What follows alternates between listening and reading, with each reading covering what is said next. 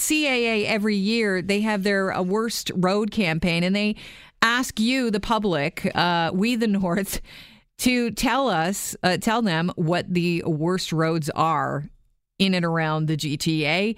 And our first guest on the program is Raymond Chan, Government Relations for South Central Ontario for CAA. Welcome to the show, Raymond. This isn't our first time chatting, so welcome back. Thanks, Kelly. Nice to nice to be back on the show. Exciting day. Are you going to get let the do you have kids? By the way, I don't have kids, but uh, my wife and I are definitely going to be staying up and watching the game and cheering on our Raptors. If you had kids, would you let them stay up? Oh, I definitely would. Okay. I definitely would. All right, good this is man. a historic moment. You would be uh, you'd be a bad parent if you didn't let your kids stay up. well, some people are saying, well, it's only game one. Don't let them stay up for game one. I'm like, but this is the first of the NBA playoffs. This is where history is being made right now. Exactly. Exactly. Um, so let's talk about history being made. Every year, we you put out this worst roads campaign. What is the goal of the campaign before we get to the worst roads? Well, we really want to highlight the awareness and, and really the importance of uh, proper maintain, maintenance of our infrastructure. So mainly roads, uh, but also things like adequate sidewalk and, and, and cycling lanes and uh, making sure that stuff like road signage and our road paint is actually uh, right and, and proper and correct, that, that, that people are able to navigate our streets properly and safely and efficiently that's really first and foremost the goal of the Worst Roads campaign. Okay, and does it basically bring to the uh, the attention of the municipalities which roads need the most help?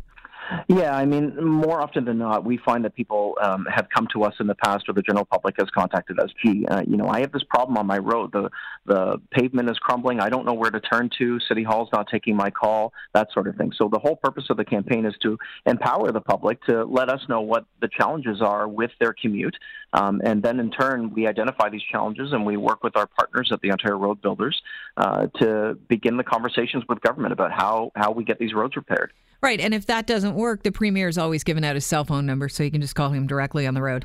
Oh, I guess we could do that. We kind of haven't gotten to that stage yet, but uh, that's certainly a possibility. Now let's start at number 10 and, and work our way up. Let's give the top 10 worst roads in uh, and around the GTA. Sure. So starting off at number ten is uh, is uh, Bathurst Street, uh, which is which has been on our worst roads list. Um, back in the past. It's starting to re, uh, come up uh, again as a result of uh, potholes and crumbling pavement, but also traffic congestion. Uh, coming in at uh, number eight on our top 10 list, also from Toronto, Sheppard Avenue East. Um, and then uh, we had Dufferin Street, which is a regular occurrence. That's mm-hmm. number three this year. And our number one worst road for 2019 in all of Ontario is Eglinton Avenue East due to potholes, crumbling pavement, traffic congestion, but also poor road signs and road markings. Does any of that have to do with the LRT? Absolutely. I mean, last year we saw Eglinton Avenue West that was on our list, uh, and uh, a lot of the construction efforts have now migrated eastward. So uh, the challenges associated with that uh, big uh, transit and infrastructure improvement that's happening along Eglinton with the LRT line um, certainly has something to do with it. Uh, with the amount of heavy traffic and equipment that's utilizing that road each and every day, it's causing more wear and tear um, on Eglinton. And the fact that we had such a harsh winter as well uh, had a detrimental effect on our roadways. So all those things combined have, have made Eglinton Avenue East the number one worst road this year. It's funny you bring up uh, the the winter and how rough of a season it was. Number two, this the uh, second road, worst road on the 2019 worst road campaign happens to be in cottage country. It's Riverdale Drive in Washago. One uh-huh. of the one of the things I was noticing is that the streets that you're talking about in Toronto are really they're relatively long streets. Is Riverdale Drive one of those? Uh, you know, goes through the heart of Washago, if there is such a thing. I mean, it's not very big.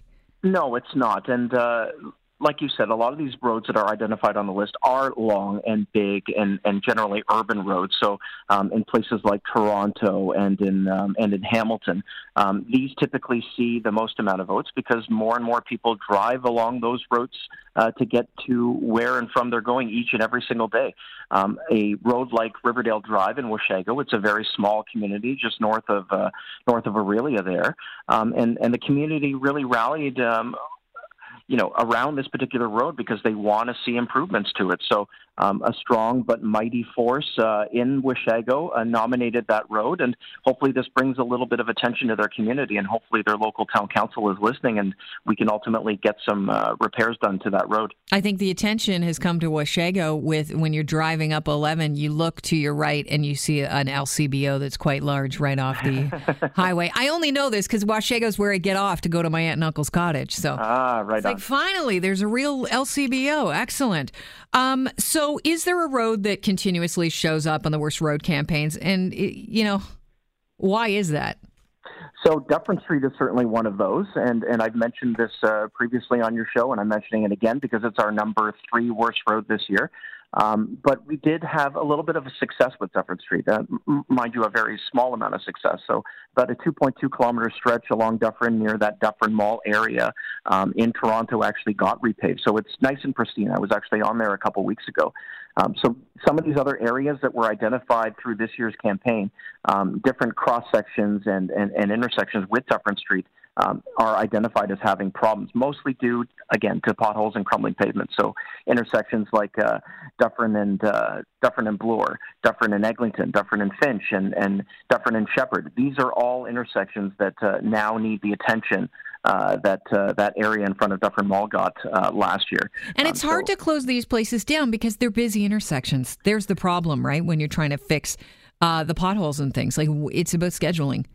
It is. It, it, it, it's about scheduling, but it's also about coordination of efforts. And, and a lot of people don't uh, don't realize that uh, it takes a massive amount of resources and effort to coordinate these things. It's not just simply the city going in there and repaving the road um, because they don't want to uh, tear up the road more than once and inconvenience road users.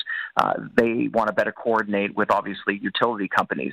They want to better coordinate with uh, you know Toronto Hydro and things like that to make sure that if, if they're digging or their intention is to place lines there, that all that construction effort is done at once so it doesn't inconvenience people. All right, Raymond. Before I let you go, I want to thank you for uh, you know coming to us with the worst roads campaign and the results of the 2019 campaign again. But we started off talking about the Raptors because that's really what everybody wants to talk about today. And my question is to you: are, Is there anything you're blowing off to watch the game tonight?